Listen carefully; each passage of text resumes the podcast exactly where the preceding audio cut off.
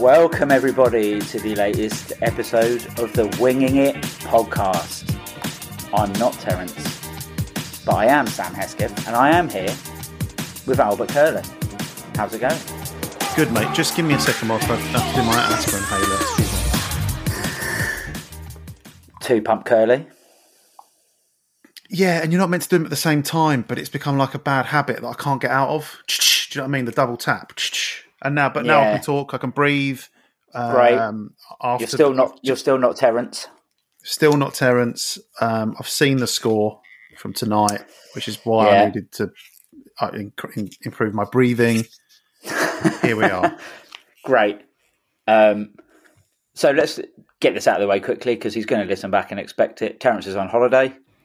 But I think every single day he's been on the holiday messaging us pictures and videos of, you know, mountains and sunsets and all this sort of stuff. Mm. But he's not here. No, he's clearly got good signal and infrastructure out there, isn't there? Yeah. And so I mean, you were up a hill in Cyprus and you still logged into the call when we were Corfu, but let's gloss over that. So really, he the mountains in Spain this summer. Yeah. And in Tenerife this summer. Yeah, he could, but that's fine. But hey, here we are.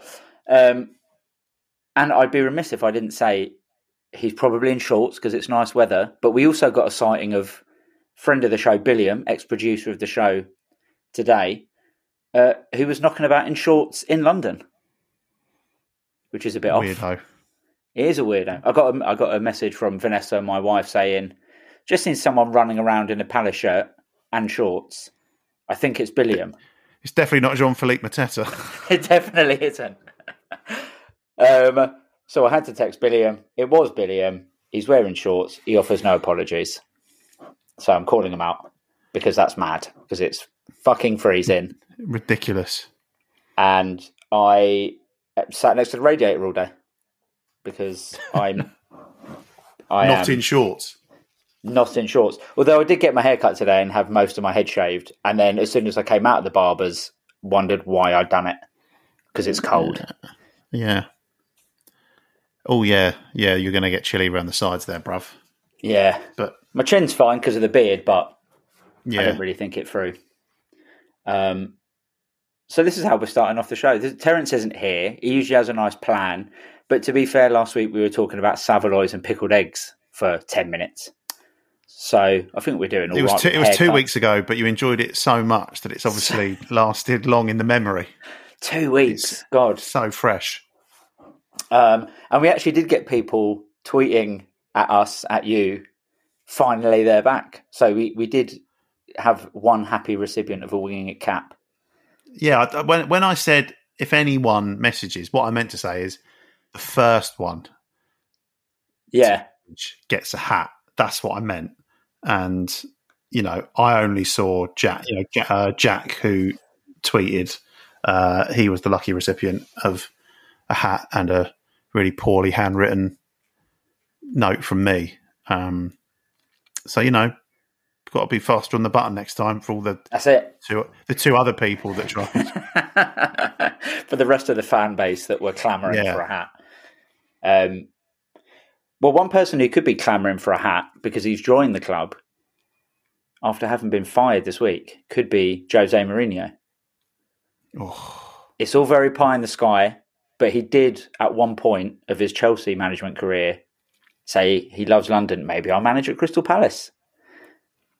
If the opportunity arose, and obviously Roy's not been sacked yet, despite literally everything that's happened this season, if the opportunity arose... would you want Jose to take the reins? I mean, I almost didn't want to let you finish the question because the answer is 100% yes. It'll be great. And obviously, ultimately, a year and a half in, he'll just slag absolutely every player at the club off and it'll go down in flames. That's fine, because that's what we do. But that year and a half, that ninth place finish, oh... yeah, the special one is back. Poking people in the eye. Yeah. All that stuff. Yeah, man.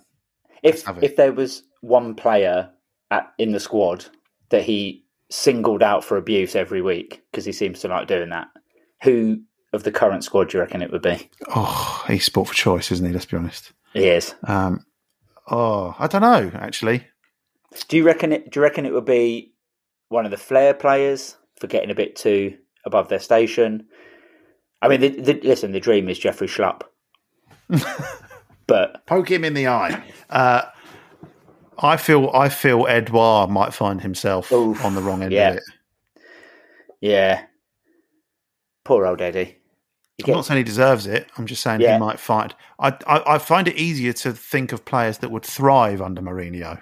Yes. Who do you think would thrive under Mourinho? Will Hughes would just absolutely... I don't know what the word is. He'd blossom into even more of a fucking shit. I mean, not to dampen the Will Hughes chatter today, but Roy did play him as a number 10. So that's right. Where we're currently at. That's where we're currently at. But yeah, I think Hughes with a bit of Mourinho oomph behind him would be probably the ultimate shithouse in the league. Absolutely. Lerma would probably do quite well under him as well with that sort of attitude. But alas, we can dream. Not here yet. We can dream. We'll get onto the cup, unfortunately, in a bit. But I want to be a bit positive about the cup at Palace, because two of our teams did progress in the cup this past week. We're recording on Wednesday evening, just after the men's team did not progress in the cup. But the women's team beat Blackburn to move into the next round, where they play Chelsea, obviously a Super League club. So hopefully that'll get a decent crowd down. I think they're playing at home in Sutton, so that'll be good for them. And then the 18s won yesterday in the FA Youth Cup 5-0 away at Hull. And this surprised naturally. It was the first time that Palace had been past the fourth round stage of the FA Youth Cup since 2009, when they had Wilf and Johnny Esther. I mean, the first team struggled to get past the It's just quite surprising when you think, even though it hasn't been up to the levels that it is now, you would think that we'd win more than a couple of games one season between 2009 and 2024. Yeah. But we haven't. Like, a bit like Jose, we can dream. We can dream. But can dream. I did watch the game, to be fair, the game against Hull, and Zach Marsh got another 2 goals. He's obviously the striker for the 18s. He's now scored 22 goals in 16 games. I don't know if we want to bring him up to the first team to show some of our players how to get the ball in the net. What do you reckon? Oh, yeah, I mean, anyone, come along. Yeah. Jose, Zach Marsh, the person walking their dog down the bottom of the training pitch, just anyone. You know how sometimes football clubs, teams do open training sessions where people come and watch? I think we need to sort of flip that idea on its head and do an open training session where people can arrive with ideas or examples, bit of reverse learning. Yeah. Do you reckon Roy would be okay with that, though? No. Be taking the piss here. I think that's a problem. Absolutely. What else can we talk about before we have to get onto the cup game? I've got some cheese that's going off in my fridge. We could talk about that. We could talk about that. The cost of cheese. I did notice today, again before the cup game, the under-21s drew in their international cup, whatever it's called, against Feyenoord, and Luke Plange scored for Palace. Oh, that guy. Yeah. So couldn't make it at Carlisle. They all thought he was shit. But he's come back to play with the under-21s and scored against Feyenoord. This could be his year. Where we can. It could be. This could be his year. He's the Lewandowski of the under-21 International Cup. 1 goal, 1 game. Yeah. I'm clutching at straws here because we're only sort of 9 or 10 minutes in, and I'm loath to talk about this cup game. No, there's some other news. What's the other news? John Kimani Gordon's gone on loan to AFC Wimbledon. Very good. You've been doing your research, Albert. Well, full disclosure. Go on. I got a message from my friend Billy, who's an AFC Wimbledon fan, which said Eagles, and I thought that's a bit weird for AFC Wimbledon fans then. And he put, John Community Gordon, talk to me. Got him on loan. And I had to be honest with him. I said, never heard of him. My message was, never heard of him, but I'm sure he's shit hot. Please tune in to Winging It, a Crystal Palace podcast, for more in-depth Crystal Palace analysis. Perfect. So, and here we are. What's your mate's name? Billy. Billy. He subscribed today as well. Yeah. Lovely. Welcome. This Thanks, one's for Bill. You. Yeah. And I tell you, just if Billy is listening, very quickly, he would want me to point out how much his favourite goal of all time is Aki Rialati's Thunder Bastard against old Wimbledon at Sellers Park in a 4-0 win, I think. That's absolutely, if I remember correctly, romping away from home, technically as well, I think. Yeah. Well, Billy, welcome. I hope you like that introduction. John Comani Gordon was on loan at Cambridge United and got sent back to us, and they all thought he was shit. Now, that might be good for you because he might just not have found his niche. His niche might be clubs in South London. I hope he does very well for them. He was pretty good for the 21s when he played for us. I'm surprised he didn't do well at Cambridge, but, you know, who knows what the... I don't really keep an eye out to see how much he played or anything. But hopefully being a bit close to home, he'll do all right. Bag some goals. I think they need it, don't they, Wimbledon? They're not doing that well this year, I don't think. No. So good for him. Good for them. Good for Billy. If they're taking our Cambridge reject youth players, they really must be clutching at straws. Yeah. Well, Billy, let us know. Write in. Tweet us. He could do us at CBFC. Yeah, he's not getting a fucking hat though. He could just do us a weekly. He is a season ticket holder at AFC, but he could just give us a little weekly update, maybe. Kamani watch. Yeah, you know it. That's it. Right. That's locked in. I think that's a contract. He doesn't have to agree to it, but it's a contract. I'll tell you one other thing that I did see that was positive this week was Jordan Ayew got an assist for Ghana in AFCON. I think they lost. But he got an assist from a corner. And I do remember, I can't remember if it was the last AFCON or a World Cup or something, where he also got an assist from a corner there, taking a corner. And I remember thinking at the time, I've never seen him take a corner for Palace. I still haven't seen him take a corner for Palace, as far as I remember. But he can, bowler counts, he's an absolute demon on corners. So, I've seen him take the ball to the corner. But that's a different thing. Yeah. So, you know, I mean, people who listen to the show know that I don't watch international football. But I remember Roy put Harry Kane on corners at one point, didn't he, as England manager? And that was a bit of a thing. So, sure, we don't want to talk about my cheese that's going on. Your cheese, yeah. Well, I just think, you know, if you're happy for Harry Kane to take corners, then the Prince of Ghana should get put on them as well. Because we ain't scoring from him anyway. It is. Well, anyway, so let's take it down a notch. Too positive. He can't play for us at the moment. Elise can't play for us at the moment. And we've just lost to Everton. So this is where we're at. Tune in next week for more. So, yeah, the game finished about 45 minutes ago. No one on the face of the planet could find a stream anywhere. Totally legal stream, all that. Asterisk. The world business. Did not care. The world did not care.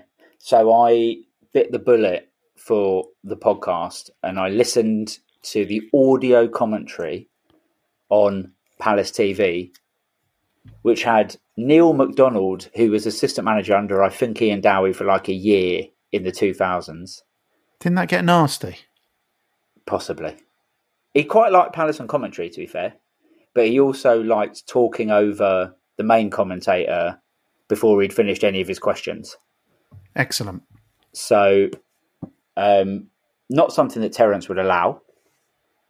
I think if he was hosting, he'd get very uppity about it. He'd start pressing all the buttons at the top of the screen here, and when you start talking, and he'd go, he'd do that. He's got all sorts of stuff in it. Mucho Mambo is a button on here. No, don't press that, for fuck's sake. No. And there's a button that says correct, which he's literally never pressed. Never heard that. Well, I've heard that before. Is Terence on holiday? I still don't want to talk about the game. We don't have to. It didn't happen because it didn't happen. It's it like happen. The old haiku. We're still in if it's not on the TV and there's not a legal stream, did it happen? Yeah, that's it. If John Mateta falls down in the forest, did he score a goal? I can tell you right now that the last bit of action in the game was the commentator. Palace were obviously like bundling into the box last throw of the dice. And the commentator got very excited because Anderson had the ball and he was screaming about what an incredible pass it was. And without taking a breath, it went from, oh my God, well, that's an incredible pass from Anderson to Mateta, who can't control it. And that's a full-time whistle. So poor old JP is back to normal JP by the sounds of it. He's lost that book that you said he had. He has. He had to return it to the library. He tripped over it. Yeah, I mean, there's a couple of things sort of worth discussing, not for very long. The first was the starting 11. I think whatever starting 11 came out, there'd be people getting the arsehole, but it is a bit weird to see Hughes starting as a 10 when Eze's on the pitch. We played 5 at the back with 2 fullbacks that I wouldn't necessarily say would be particularly effective wing backs. And Johnson started in goal instead of Henderson. So good news that he's back, I guess. Although Roy has said that Henderson's going to be starting against Arsenal. So the assumption there is that he thinks Henderson is now number 1. And as we know, he don't really like... You know, if the shirt's yours, the shirt's yours. Do you think that sort of competition's good for the goalies, providing, and it's a big providing, they stay fit? Or do you think come the summer, one of them's going to get the arsehole and bugger off? I think it's in the short term, it's a good thing. You know, competition for places is ultimately a healthy thing, and you know, Henderson could get injured at the drop of a hat, just like Johnson did. So, you know. I think it's ultimately a good thing. What it means in the summer is, a slightly harder to gauge question. But having two good goalkeepers, who I don't think anybody would be disgruntled if Johnson started on Saturday, and nobody would be disgruntled if Henderson started on Saturday. So I think ultimately it's a good thing. It's one position where we know there is two almost as good, all square, all being equal options. And to be fair, having asked you that question about the summer, I think that's not going to be the biggest dilemma of the summer, is it? So, like you say, having two good goalies is probably a decent place to just park them and worry about. Yeah, absolutely. Things like, where are we going to put Jose Mourinho? Or, why is Jeffrey Schlupp still in the team? Well, that's my question, but, going back to the game, the goal that Evan scored was quite a Palace-y goal to concede. It was a direct free kick from Andre Gomez, who I think they just wheel out of a darkened room whenever we play Palace, because I never hear his name other than when he plays against us. But he's got a direct free kick, and Everton haven't scored a direct free kick for quite a long time. 1,603 days since they last scored a direct free kick. And the best part of it is, on the commentary they were talking about it was absolute postage stamp, nothing anyone could do about it, brilliant goal. And I was thinking, well, bit annoying, but what can you do? Seeing the video that someone had tweeted from the Everton end, no one in our wall jumps. If one of them had jumped, it would have hit him in the head and wouldn't have gone in. Excellent. So... a game that we all knew was going to be shit. We all knew that we were going to lose to nil. And probably if you were putting money on as a Palace fan, a direct free kick where the wall doesn't jump is probably quite high up there. You would probably not get good odds for that. I mean, I thought we were going to lose the first leg, so I kind of feel like I've had you know, more for my money. When I say more for money, I didn't spend a penny on either game. Yeah, but, you know, we made a fight of it. God, listening to the commentary on the radio, it's a bit. I did the same when we played Plymouth in the Cup earlier this year, but this was really reminiscent of when we were shit in the early mid 2000s, and we were in the Championship, and there wasn't all these channels on Sky, and you didn't, you know, I couldn't change a VPN, so I was in Sri Lanka to watch it.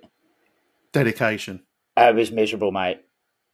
You know, I think I knew what I was getting early on when the commentator said that Palace were playing in their yellow kit. We didn't. We played in a white kit. At one point, he said Ahamada had an open goal, except for all the blue shirts in front of it. So it's not an open goal. You know, they had a 5-minute discussion about tea and pie when the second half was in play. Now, I know we had a 10-minute discussion about pickled eggs and saveloys, but we're not getting paid for this. Definitely not. We should be getting paid for this. Billy, if you're listening, you have to play subs. So, give Albert. Might make him our first Patreon subscriber. He doesn't need to know about it. Just sign him up. The only other real talking point, I guess, for this game was, I think 65 minutes in, Roy took off Eze, who had been back to form by the sounds of it, as much as you could tell from listening on the radio. And by all accounts, there was a "you don't know what you're doing" chant from the Palace fans who gone up there. The 1,000 Palace fans who've gone up there, so I tip my winging it cap to them. If you were wearing it, if I was wearing it, what do you think about taking Eze off in a game that he's playing well in? Do you think keep him on because we want to win the game, or a game that we're chasing, or do you have your eye on Arsenal and say, like, that's the important one? Let's make sure he doesn't get crocked for that. Yeah, I think the truth is somewhere between the two. Like, we all want a cup run, desperate for a cup run, love a cup run, but ultimately, no, that's not where Roy's head at is necessarily. You know, Roy will tell you that he'd want to win the game tonight. Of course, he would. But I think Eze's been, we sort of alluded to it. I don't know if it was the last pod or the pod before. Eze's been clearly struggling for form, and which may have been a sort of knock-on effect hangover of his injury. So if that's why Roy's taking him off, just to sort of protect him a little bit, he's gone out there, he's had a positive. Again, I didn't see fucking hide nor hair of the game. If he's gone out and had a good sort of positive 65 minutes and looks like he's got a bit of his old sort of mojo back, and they've gone, right, well, let's just get him off just to wrap him in cotton wool a bit ahead of Saturday, then I don't necessarily have too much of an issue with that, despite my desire to go on a cup run. But yeah, it's hard to balance. It is. And knowing our luck, he'll start against Arsenal and get crocked about 10 minutes in, and then it'll all be academic, and then we're still out the cup. So just before we move on to the Arsenal game on Saturday, which is an early kickoff for anyone listening who doesn't know, because my mate who is coming to the game with me didn't know it was an early kickoff until today, which is quite fun. Nice. Quick chat about transfer rumours, because the transfer window is fast approaching. I think we all know Palace aren't going to sign anyone. We've sort of discussed that before. But there's three players that we've been linked with, all of whom, and this is why I don't think they'd happen, all of whom would be really good additions to the squad. So let's get your thoughts, Albert, because I know you are glued to social media and the BBS to see all the rumours. Get that ding ready. Right, first one is a guy called Munoz, Colombian, attacking right back, plays in Belgium for Genk, been linked in for about 10 million. Apparently very good supporting a winner. Are we going to sign him? No. Great. This is working well. Calvin Phillips. Obviously, we're a bit more familiar with him. Hasn't played at all. I remember him. Roy actually talked about him in the press conference, which was quite rare to hear, because usually you just hear managers be like, yeah, I don't talk about players from other clubs or that sort of thing. He's available on loan. I'm assuming he wants to get matches in because the Euros are coming up. But Man City wants £6 million loan fee, and his wages are 130k a week or whatever they are. Undoubtedly, he'd be a good player for us, and you would imagine he'd sort of fill the Decore void, and then Lerma can play a bit further forward, which he's not been able to do much. But would you want that loan to come in for £6 million? Would you rather we saved it and put it towards a permanent signing? What do you reckon? Yeah, I think you have to.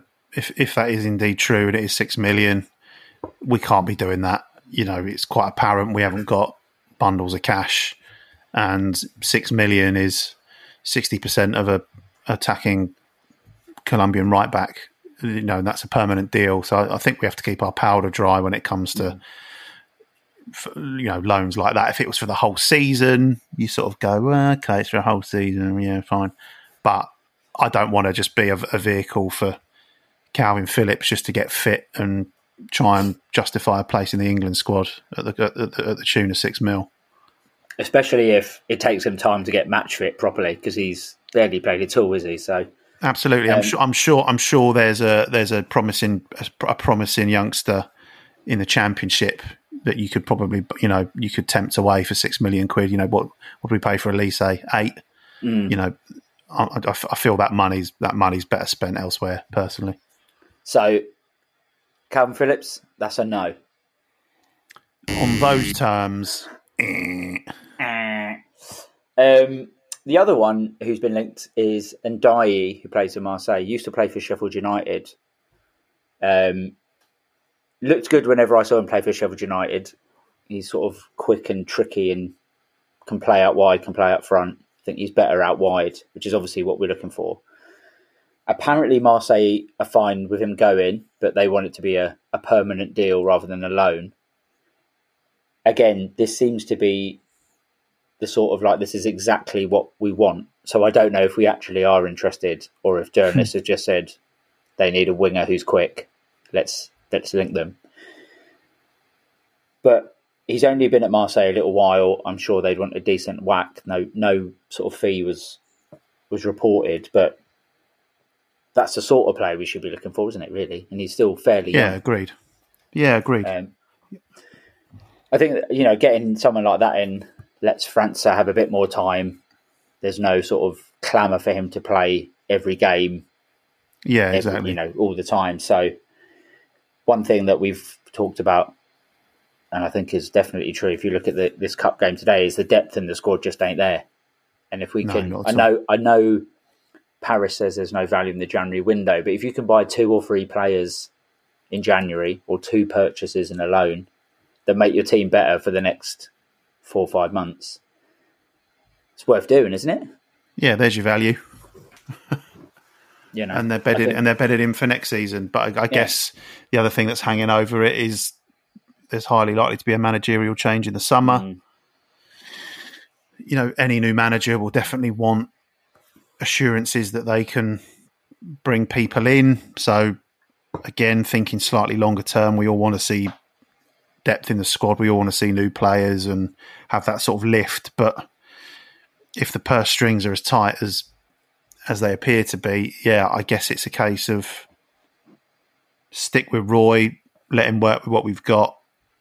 We should be good enough to scrape for 4th bottom minimum. And we do a Vieira Mark II in the summer. Well, all going well, we'll stay up because every other team below us in the league is getting done for FFP violation. It sounds like Forest are going to have to deal with it, and Everton are going to have another hearing about something else, I read. So if we go down when teams like that are getting deductions left, right, and centre, I think we fully deserve it. But like you say, I think all along, Paris has really wanted to just keep as is, hasn't he, for this season, and then see what happens in the summer. And I guess you would assume that we'll sell two or three or four of our big players for big money, and then have more sort of more money to play with in the summer. But again, this is Palace, so we'll probably just say we're pushing it down the line to January and then rinse and repeat. Oh, this is positive stuff. Speaking of Saturday, 12:30, Arsenal away. What Come game on. Could you want?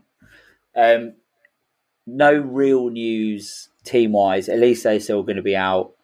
I think Raksaki's back in training, but obviously is not going to be considered. And Henderson is going to be in goal. Today, bowl accounts, like I said, we played five at the back, which we, I think, played against Man City. I might be wrong. Do you think he's going to do that against Arsenal? Because I guess, you know, we know what Roy's like against the bigger teams, especially away. We're going to just sit and soak it up and hope for the best rather than sort of give him a bit of a go and even hit him on the break as much as we have in the past. Do you think five at the back helps that? So Richards plays at centre-half instead of defensive midfield. Do you think it makes a difference? Yeah, I think it makes a difference, but you know, it sounds like a silly thing to say. It makes a difference if it works. Yeah. You know, if we're just going to go there and, you know, it doesn't matter if we're playing four at the back or five at the back, if we're just going to go there and not try and spring on the counter, and you know, and Arsenal have been sort of quite good on the counter this season. They're not necessarily the same team they were last year, where they were really flying out the traps and imposing themselves on people. They do tend to sort of soak up pressure and hit people on the break. And, you know, I don't think we're going to be on the front foot, certainly not in the first half, which just invites them on, really. And they have got the players and the talent to sort of pick us apart, you know, by one or two goals fairly early on if they really click, and if we're not on our game. So it's always a worry, a game like this. So yeah, I think it. I can totally see the justification for the five at the back, but it's got to be what's in front of the five as well. And how do we get that? How do we get the ball to the attacking players, and how do we transition out of the, you know, the soaking it up low block to try and hit a team like that? And we just don't really have that. I don't know what the word is. We don't have that fluidity from going from super defensive to hitting them on the break, especially with Elise out. Yeah. And it, I mean, it puts a lot of pressure on whichever player we've got playing up front, whether it's JP again or Edouard, because you have to, you know, we've seen what it's like under Roy this season. If the striker's not holding the ball up for even 50% of the time, it's just an absolute mess. And, you know, I think if we do play five at the back, even if we don't, we're going to play a very straight line across the back. And like you say, it's not just about keeping them out. And they've got Gabriel Jesus back in the team by all accounts on Saturday. And he's done very well for Arsenal. And players like Odegaard running in and players like that, like you say, and Saka. It's not just the midfield. It's not just the defence. It's the midfield as well. And I guess the trap is the midfield then just worry too much about following Odegaard, following Saka, and don't do enough to get the ball moving forward. You know, especially without Decore in the team, who's excellent at doing that. Mm. And as you know, as good as Richards has been out of position playing in midfield over the past month or so, his instinct is always pass the ball back to Anderson, pass the ball back to Gaye, rather than take a second, have a look at who's there, run forward with the ball, get it wide. You know, he doesn't really do that. And that's another big sort of blocker to getting up the pitch quicker, which is not his fault. Mm. It's not his fault. But like you say, the fluidity of getting the ball from off of them and getting them on the back foot, where we don't have an Elise. We don't even have an IU, who's obviously not quick, but is very good on the ball and can win free kicks. Gets you up the pitch. You know, not having those players and then having to rely on, you know, an out of position Will Hughes or a defensive leaning Lerma when he, you know, really you want him pressing a lot higher up the pitch. Yeah. Or Schlupp sort of not really getting forward enough, not really getting back to support well enough. Obviously, it's his worst case scenario, but like you say, I can see Arsenal getting some early goals and then we're really just seeing out time, you know. But we'd have said that against City. We would have. And hopefully, you know, it did sound like Eze was a lot more central to what we were doing today. And the last month or so since he's come back from injury, he hasn't really been that. Even in the game against Brentford, where he scored, I thought he was pretty rough. And we talked about in the last pod, but the Chelsea performance was poor. He was, you know, started the sort of move that led to the Brighton goal as well. If we are to do anything, I think Eze is going to be the guy that has to run it for us. So no pressure on him. But if he if he's not on top of his game like he hasn't been the last few games, I think we're going to be in real trouble. And then we've only got one more game until the end of the window, the Sheffield United game, which is obviously we have to win that one. So, you know, the pressure then starts to build. I know everyone expects us to lose to Arsenal, all being equal. They'll beat us fairly easily because they're a good team and we're not really at the moment. But every sort of week that goes by where we're not bringing players in or we're not supplementing the first team, you know, the more trouble I think we're going to be in, just for the pressure from the crowd. I'm sure the players are not particularly happy with it. Anderson's already moaned sort of subtly in the press about knowing what the young players like France are doing, training and seeing how good they are and then not playing in the first team. If we can get a result like Man City, brilliant. But I think the likelihood is pretty slim. Would you agree? We'll take the point now, if that's of any consolation. Absolutely, take the point. Well, I mean, I think on that note, we should probably wrap up there. It's a bit of a shorter one, but there's only two of us. Yeah, it's a good lift for everyone, though. Yeah. No chat about eggs, but chats about defeat. No, but and must stress to the 1,000 people that went up tonight, fucking hell, more power to you. Oh God, well, yeah. If we had 1,000 hats, you'd all get one. As it turns out, we don't. So you don't even get that. And I, to be honest, I think Terence should donate his. Because he's too busy enjoying himself, and he shouldn't be enjoying himself when we're being knocked out of the cup. I was listening to it on bloody radio commentary, Terence, and you're out having a good time. To be honest, I think he's got the right idea. Yeah, he has. Yeah, I'm more upset he didn't take us with him. Yeah, I know. Pretty selfish, to be fair. Well, on that note, Albert, I think it seems to me that you want to go to bed. I also want to go to bed. And not together, not with each other, But it is my birthday, so tomorrow. Yes, it is your birthday tomorrow. Happy birthday! Thanks. I'm just going to claw that in there in case you want to send me. Yeah, I should have done that. Sorry, you did tell me. That's all right. I was going to say you could send me a Winging It hat for my birthday, but you've already given me one, so a Winging It hat. So yeah, wear that one, and then you might get another one. Yeah, okay. All right. Right, I will do. Right, well, thanks for the chat. Thanks to everyone listening. Thanks to producer Sam for producing. And until next time, up the palace. Up the palace.